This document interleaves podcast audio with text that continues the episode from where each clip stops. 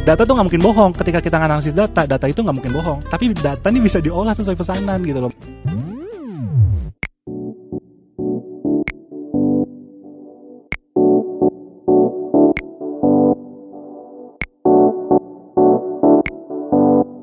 Halo semua, balik lagi di Data Talks Podcast by Algoritma featuring KBR Prime. Nah, ini seperti biasa Maggie Logan yang akan nemenin uh, para pendengar sekalian ya. Seperti biasa saya juga nggak sendirian. Kalau kemarin mungkin kita membahas tentang cinta. Nah, karena ini sekarang udah bulan Maret, kita akan membahas tentang pemilu.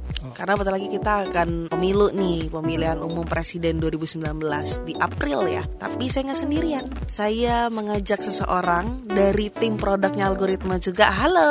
halo perkenalkan nama saya Husen saya dari junior instructor dari tim produk algoritma yang biasanya kita tuh yang mendeliver materi segala macam itu Mm-mm. Eh, nyoblos juga nggak nanti? harus dong Harus Iya, sebagai nyoblos. kaum muda kita harus nyoblos kita nggak boleh golput gitu. Wih, mantap Iya. mantap. Nah, kali ini seperti biasa eh, Data Talks akan membahas tentang data science Iya. yang bisa dimengerti sama orang-orang awam nih. Nah, kalau ngomongin pemilu sebenarnya kayaknya itu memang tidak jauh-jauh dari yang namanya data. iya dong pasti Karena sebelum pemilu udah banyak nih survei-survei bermunculan Iya. ibaratnya. Nah, yang kalau aku mau tanya sama Hussein, oke kalau pemilu sendiri sebenarnya eh, apa sih perannya data science atau mungkin big data kali ya di Mhm. pemilu itu sebenarnya seperti apa sih? sebenarnya eh, big data ini sendiri dia itu punya peranan penting gitu di pemilu gitu. Terlebih untuk tim sukses masing-masing Mm. eh, calon ya kan ya. Eh, gimana caranya? Dari data data yang banyak ini data yang besar ini si tim sukses itu tuh melakukan beberapa kampanye yang tepat sasaran gitu. Nah, kadang-kadang kan pasti tim sukses itu kan dia eh, melakukan beberapa kampanye kampanye eh, menyampaikan visi misi segala macam. Nah dengan big data ini sebenarnya penyampaian kampanye itu masih eh, bisa tepat sasaran. Jadi kayak maksudnya kampanye di sini kan eh, kalau misalnya kita kaitin ke bisnis itu tuh agak mirip. Agak mirip kayak eh, teknik marketing yang B2C gitu. Jadi bisnis tuh consumer. Nah sebenarnya targetnya apa? Targetnya adalah si consumer ini, eh, yaitu si pemilihnya nanti gitu. Gimana caranya si tim sukses itu mengkampanyekan, mengkampanyekan supaya pemilihnya ini tertarik dengan yang dia kampanyekan gitu.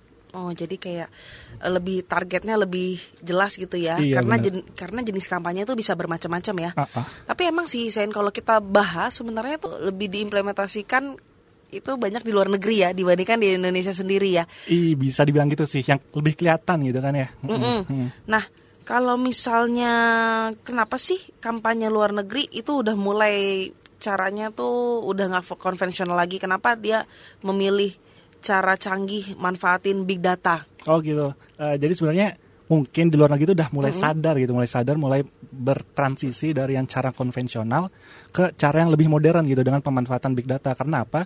Karena mungkin dengan big data dan data science eh, target kampanyenya mereka itu lebih bisa tepat sasaran dan lebih bisa eh, mencapai personal, data personal dari masing-masing pemilih gitu.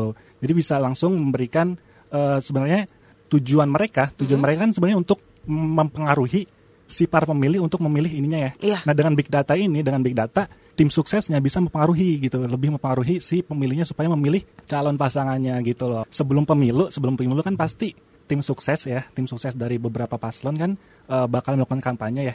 Nah di sini eh, kampanyenya akan lebih baik, akan lebih baik jika basisnya itu dari data gitu, dari big data, dari data yang besar sebenarnya bisa di- diberikan decision making yang lebih rasional seperti itu, Mac.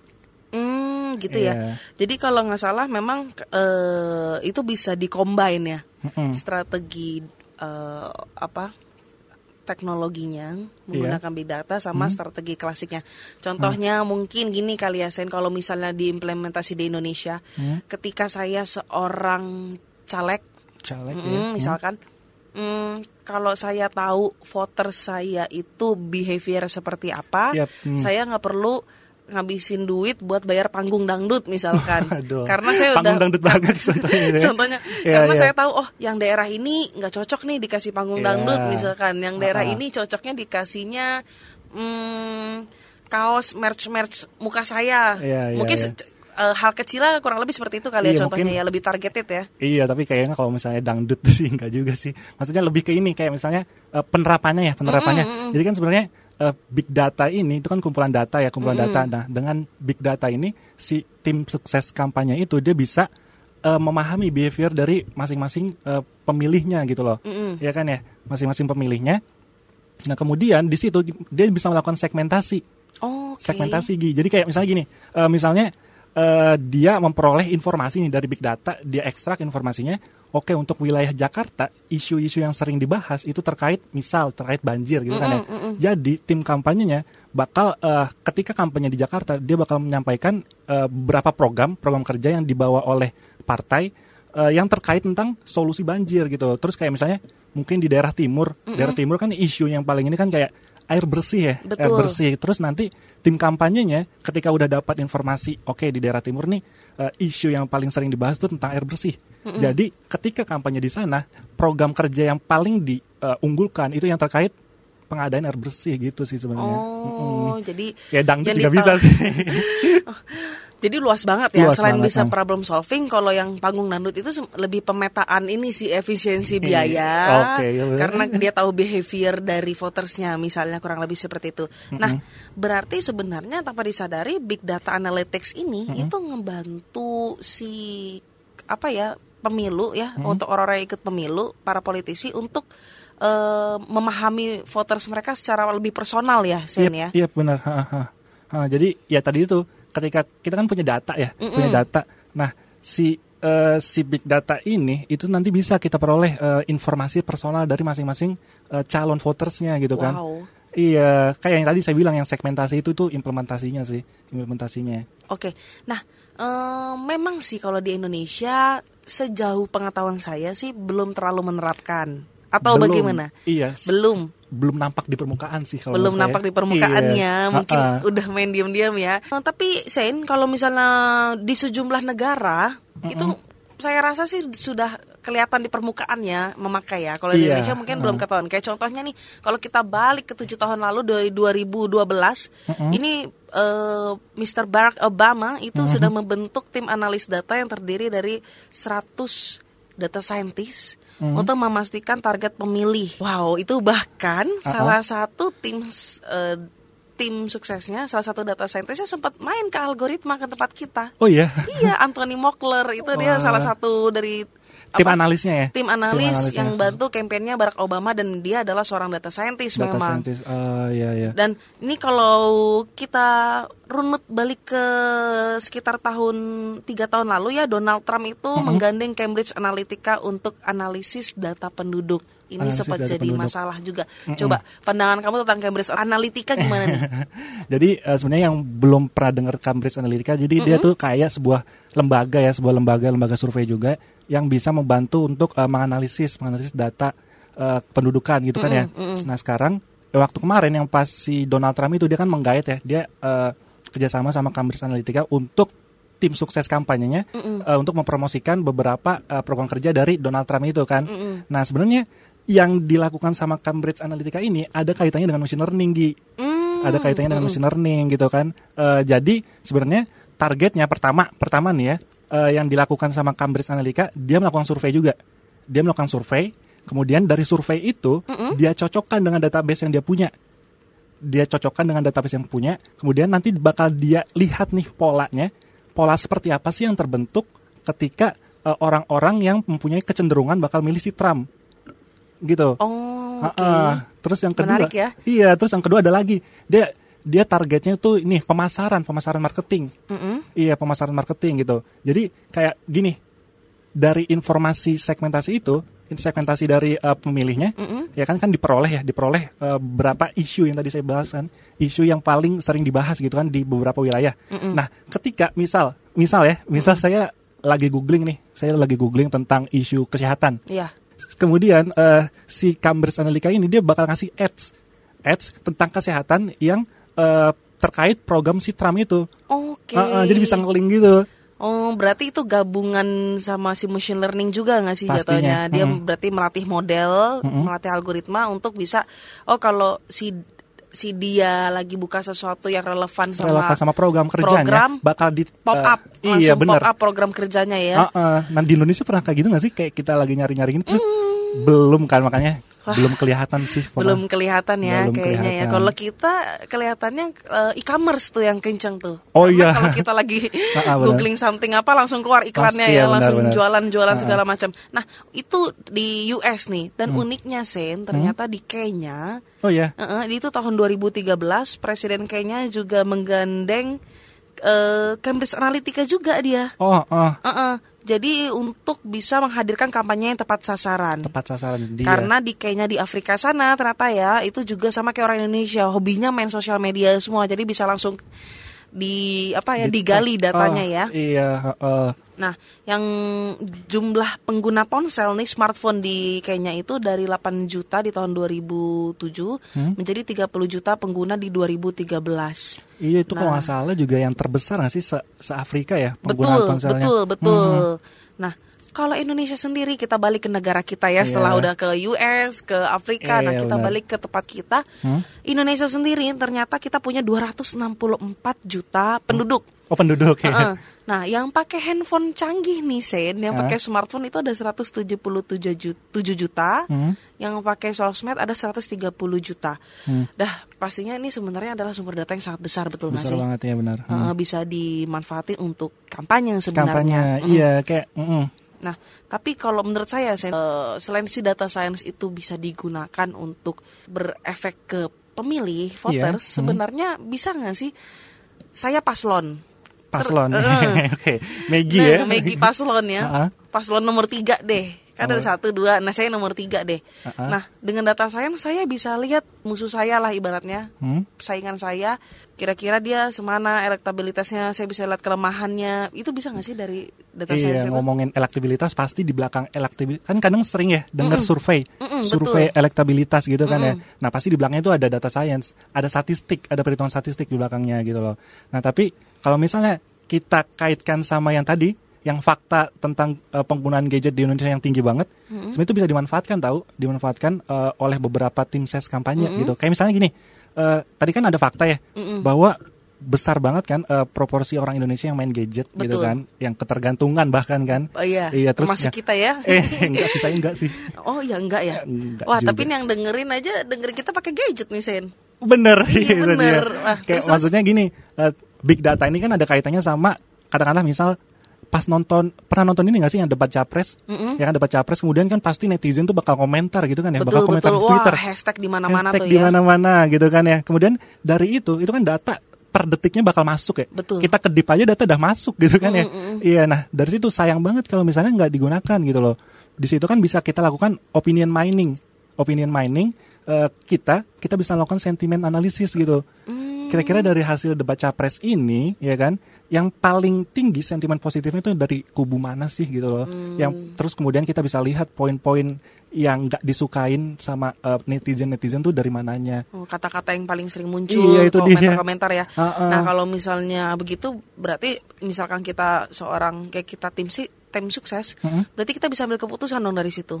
Iya. Misalkan oh sentimen yang muncul ternyata negatif, oh saya akan bagus ini. Iya, campaignnya. bagusin di bagian mana di improve-nya gitu kan ya. Mm, Katakanlah mm, eh, orang-orang tuh misal ya, Maggie kan ceramah gitu kan, ceramah pidato kemudian eh, kemudian kata-katanya terlalu cepat. Nah, mungkin eh, sentimen negatifnya itu terlalu cepat dalam memaparkan beberapa program kerja. Nah, mungkin nanti bisa diimprove ke depannya tuh seperti itu gitu loh. Hmm.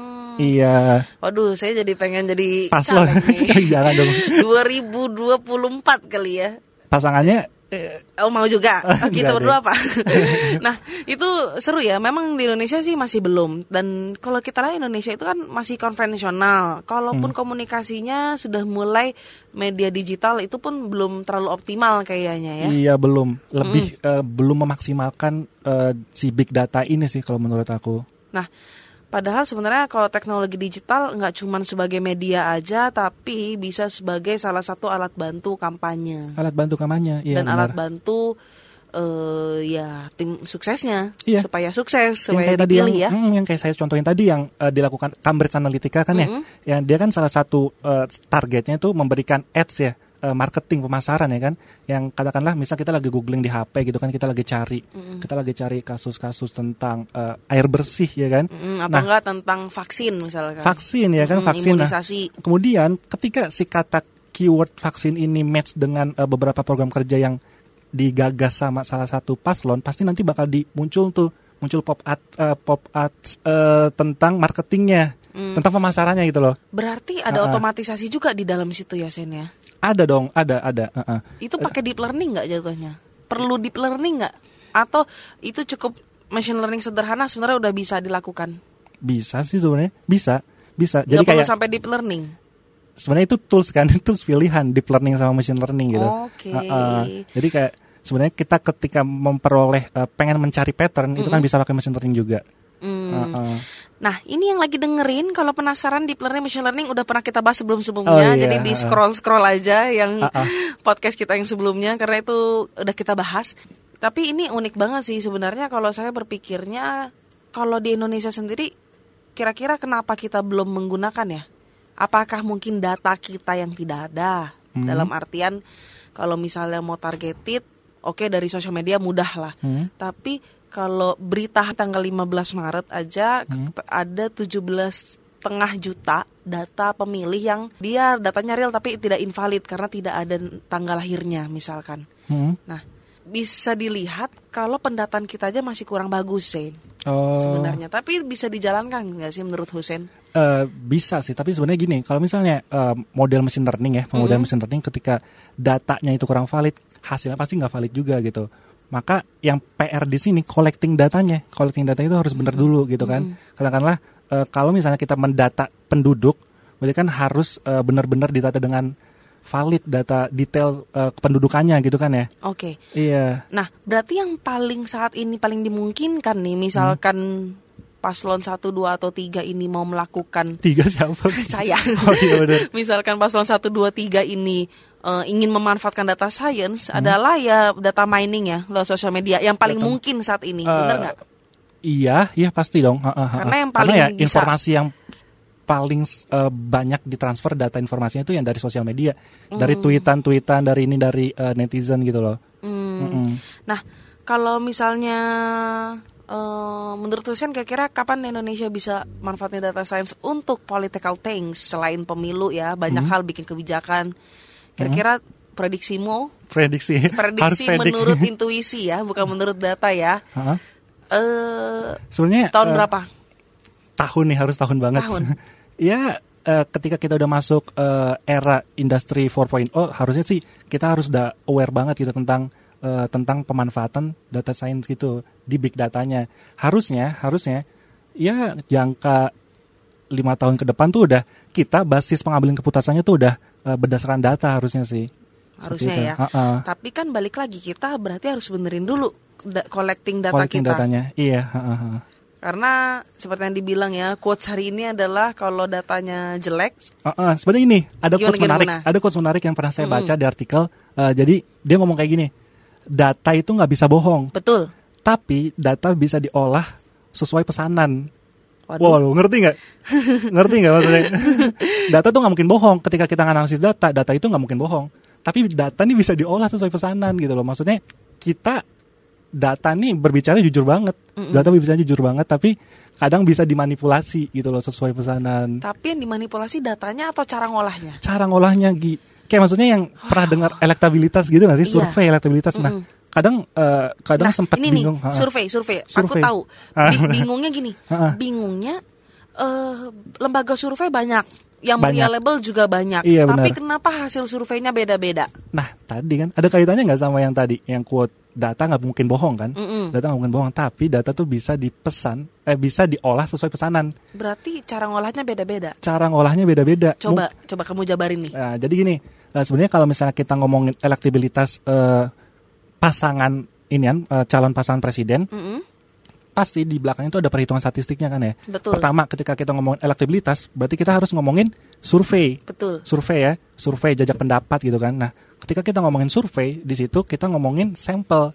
Mm -hmm. Sampel kita ngesampel beberapa orang sih untuk uh, mengukur sebenarnya elektabilitas dari uh, kedua paslon ini seberapa gitu loh. Mm -hmm Iya, nah yang bikin beda, yang bikin beda itu teknik samplingnya.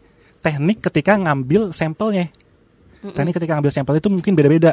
Jadi kan eh, yang lebih yang lebih terkenal tuh ada dua teknik gitu. Apa tuh? Bisa eh, bisa random sampling, Iya, bisa random sampling atau eh, stratified sampling gitu. stratified sampling. Iya, jadi kayak stratified sampling itu contohnya kayak gini, kayak misalnya eh, saya pengen mensurvei, saya pengen mensurvei, eh, kemudian saya saya kelompokkan dulu nih, saya kelompokkan pemilih muda, pemilih muda berdasarkan pendapatannya. Kadang-kadang saya pengen mengkelompokkan eh, pemilih-pemilih muda berdasarkan pendapatannya sama pemilih-pemilih tua. Nah, kemudian setelah itu baru saya survei masing-masingnya gitu loh. Itu yang Stratified, kalau yang satu lagi apa? Random sampling ya? random sampling, random Kalau- sampling ini lebih kayak ya ketemu di jalan ya udah di- ditanya aja gitu. Random banget random sampling. Oh, makanya hasil survei itu bisa be- beda-beda di tiap lembaga survei. Iya bisa jadi gini, bisa jadi ketika bukan berburuk sangka ya, bukan berburuk sangka. Misal Bukan eh, suuzon bukan gitu ya. suuzon. Maksudnya ya ketika si lembaga survei ini ada kedekatan dengan salah satu paslon, pasti kan dia eh, cara teknik samplingnya bisa jadi di sampling di daerah kemenangan paslon tersebut, ngerti nggak? Oke. Bisa jadi kan, bukan- makanya ja- makanya ketika dia melakukan survei dia mengolah data hasil elektabilitas si paslon itu tinggi. Bisa jadi. Oh, itulah Heeh. kenapa balik lagi kita harus Beda-beda. lihat lembaga survei itu netral apa enggak. Harusnya independen sih. Oke. Harusnya independen dia. Harusnya ya teknik pengambilan sampling itu harus benar gitu loh. Hmm, karena banyak banget saya zaman sekarang. Oh, lembaga survei ini menyatakan. Lembaga Iya. menurut lembaga survei ini menyatakan. beda-beda kan. Nah. terus di elektabilitas tuh kita ada istilah lagi Apa tuh? yang namanya tuh margin of error gitu. Nah sebenarnya Mape, mape. Nggak, bukan aku bukan lupa. beda. Sebagai margin anak yang orang mem- membuat skripsi dan hubungannya ada error-error, Oh, coba iya. coba margin error apa nih? Margin error itu ketika kayak gini. eh, margin error itu diperoleh dari eh, perbandingan banyaknya sampel yang kita gunakan. Mm-mm. Intinya gini, intinya gini, semakin banyak sampel yang kita gunakan, pasti margin of errornya itu kecil. Yang kita harapkan kan kita membuat sebuah keputusan yang margin errornya kan kecil ya. Mm-mm. Nah, si margin error kecil ini diperoleh ketika n-nya sampel yang kita ambil tuh lebih banyak. Intuisinya, ketika sampel yang kita ambil tuh lebih banyak, berarti kan dia bakal lebih mendekati populasi ya. Iya. Berarti sampel yang kita gunakan itu tuh udah merepresentasikan populasi atau sudah merepresentasikan keadaan yang sebenarnya. Oh, gitu. Jadi, mm, oke, saya harus berpikir dulu. Kalau misalnya margin errornya Kecil. kecil, Mhm. berarti sampelnya Yang- harus besar. Sampelnya harus besar. Berarti ketika margin errornya kecil, data yang kita gunakan itu udah merepresentasikan populasi, Gi. Karena tadi kan survei, ketika survei kita kan ngomongin sampling ya, Betul. ngomongin sampel, bukan ngomongin populasi. Kan nggak mungkin ya kita ada lembaga survei yang melakukan pop- s- melakukan survei, Di 100 pendapat, juta orang itu iya, nggak mungkin nggak ya. mungkin banget, karena kan biayanya mahal. Makanya perlu sampling. Oh. Nah di sampling itu kan ada teknik samplingnya kan, ada teknik samplingnya. Nah eh, cara penentuan jumlah samplingnya itu bakal mempengaruhi margin errornya gitu loh. Wah ini keren banget ah. Buat anda yang merasa masih bingung, mendingan tanya langsung ke Husein ya. Bisa ya datang ke algoritma. Iya. Atau mungkin penasaran pengen belajar-belajar tentang wah random sampling Random atau wah saya sampling. penasaran wah saya pengen kayak Maggie nih nyalek nih 2024 Wadaw. pakai data science boleh belajar di algoritma ya Benar. karena ini akan dijelaskan secara detail Iya. sampai Mm. sampai ngerti dan cara ngolahnya juga pastinya Cara ya pengolahan Sen, ya. datanya Nah, macam. ini kalau misalnya menurut contekan aku, Oke. jadi kalau pemanfaatan data dalam ranah politik itu ada data mining. Ada data mining, iya yang tadi eh, sempat kita bahas. Data mining itu eh, dari platform media sosial media kayak Yap. Facebook, Twitter, karena kita bisa lihat isu, terus juga eh, apa ke- kekhawatiran voters Iya, dari apa yang mereka cuitkan atau Cuitkan, mereka iya. post ya. Mhm. Nah, terus data mining ini katanya menggunakan AI neural networks dan tools statistik seperti cluster analysis. Itu benar nggak sih? Jadi sebenarnya Jelasin gini sih, dong. eh, eh, jadi sebenarnya data mining ini itu tuh cakupannya luas banget Gi. Jadi sebenarnya eh, ketika ngomongin data mining, artinya artinya kita berusaha untuk membunyikan data lebih bermanfaat. Itu intinya sih data mining. Nah, cara membunyikan data lebih bermanfaat, Membunyikan. membunyikan, Oh, Oke. membunyikan tuh maksudnya kayak membuat data lebih berarti gitu loh. Oh, mencari insight Mencari di insight dalam dari data dat- yang Ah, ah. segerombolan itu gitu Ah, ya. itu data mining kan. Oke. Nah, cara mengambil insight dari eh, data yang banyak itu, kita pakai metode-metode, kita pakai tools nih. Nah, sebenarnya toolsnya banyak. Kalau misalnya dibilang eh, menggunakan neural network atau clustering aja sebenarnya nggak cuma itu aja sih. Banyak metode yang bisa digunakan, metode machine learning yang digunakan. Jadi sebenarnya data mining ini cakupannya luas. Machine learning itu ada di dalam data miningnya. Oke. Kayak yang tadi yang tadi ngomongin yang kaitannya dengan sosial media kan kita udah bahas juga kan ya maksudnya ketika kita pingin melakukan opinion mining gitu kan dari data-data tweet eh, siapa namanya netizen kita ekstrak nih sebenarnya informasi apa sih yang bisa diambil gitu Itu di kelas kita ada kan, Sen? ada bener Oke. bagi penasaran gimana caranya eh, pengen data mining? Ah-ah. Boleh langsung Bener ya. banget. Nah, eh, terus satu lagi nih ada ju- ada juga micro targeting. Ini memanfaatkan data demografis untuk Hmm. identifikasi nih yang tadi contohnya air bersih isunya air bersih. atau mungkin kalau di daerah eh, Kalimantan misalkan isu tentang pertambangan atau Eh, sawit ya kan? Hmm. sawit itu bener nggak sih micro targe- itu? Iya micro targeting. ya Iya jadi dia tuh memanfaatkan eh, demografi dari eh, pemilihnya gitu kan, mulai dari wilayah, kemudian ya pekerjaan dan sebagainya untuk melakukan pemasaran. Intinya itu pemasaran. Kayak yang tadi saya contohkan, misal eh, kita lagi bingung gitu kan, kemudian kita cari informasi mengenai eh, air bersih. Nah itu tuh dengan mik- micro targeting itu bakal muncul eh, beberapa saran mengenai si air bersih ini yang itu tuh terkait sama program kerja paslon kita gitu loh. Iya, Wah, ini seru banget Sen dan nggak ada habisnya. nggak ada habisnya. Oke, yang pastinya sih eh, kalau kita rangkum dari obrolan kita sebenarnya memang data science itu berperan penting banget Iya, di- pastinya. di, dalam pemilu, Pemilu. dan kampanye politik Kampanye ya politik, sebenarnya. ya. Cuman kebetulan di Indonesia belum bisa dimanfaatkan Iya, karena semaksimal belum di luar sih. negeri, Iya, belum belum nampak, kelihatan. iya. Mungkin nanti berikutnya ya pasti akan sudah mulai bermunculan nih. Mm-mm. Ada data scientist di dalam tim ses. Iya, mungkin mung- uh, uh, mungkin mungkin kayak gitu ya. uh, uh, mungkin uh, beberapa tim saja ada yang penasaran ikut training di kita gitu kan bisa bisa bisa kita Boleh ini yang gitu nomor kan. satu, nomor dua, nomor tiga, sampai nomor sepuluh Iya. Boleh datang semua belajar di algoritma ya Benar. Oke ini karena udah mau berakhir nih Sen Yap. Biasanya kalau yang nemenin saya nge-host nih Iya. podcast Selalu saya minta pesan dan kesannya Pesan dan kesan. Coba oke. kesannya itu ntar kita pribadi aja Pesannya buat eh, para voters nih Yang sambil dengerin podcast Dan nanti akan memilih 17 Pesan 17 April April, benar. Apa nih pesannya Husen? Eh, jadi gini, sebenarnya kita bisa menerapkan data science Mm. untuk mendeteksi. Jadi kan gini ya, kita sering banget dengar berita-berita yang hoax gitu kan, Betul. berita-berita heads gitu kan, terkait eh, kedua pasangan gitu kan. Kita kan juga bosen banget lihatnya, aneh juga gitu kan. Kita pengen milih tapi kok dikasihnya berita-berita hoax gitu. Nah, sebenarnya implementasi data science ini kita bisa melakukan deteksi nih. Kita bisa melakukan deteksi eh, berita-berita mana sih yang dia tuh eh, kira-kira hoax gitu loh, yang nggak bener.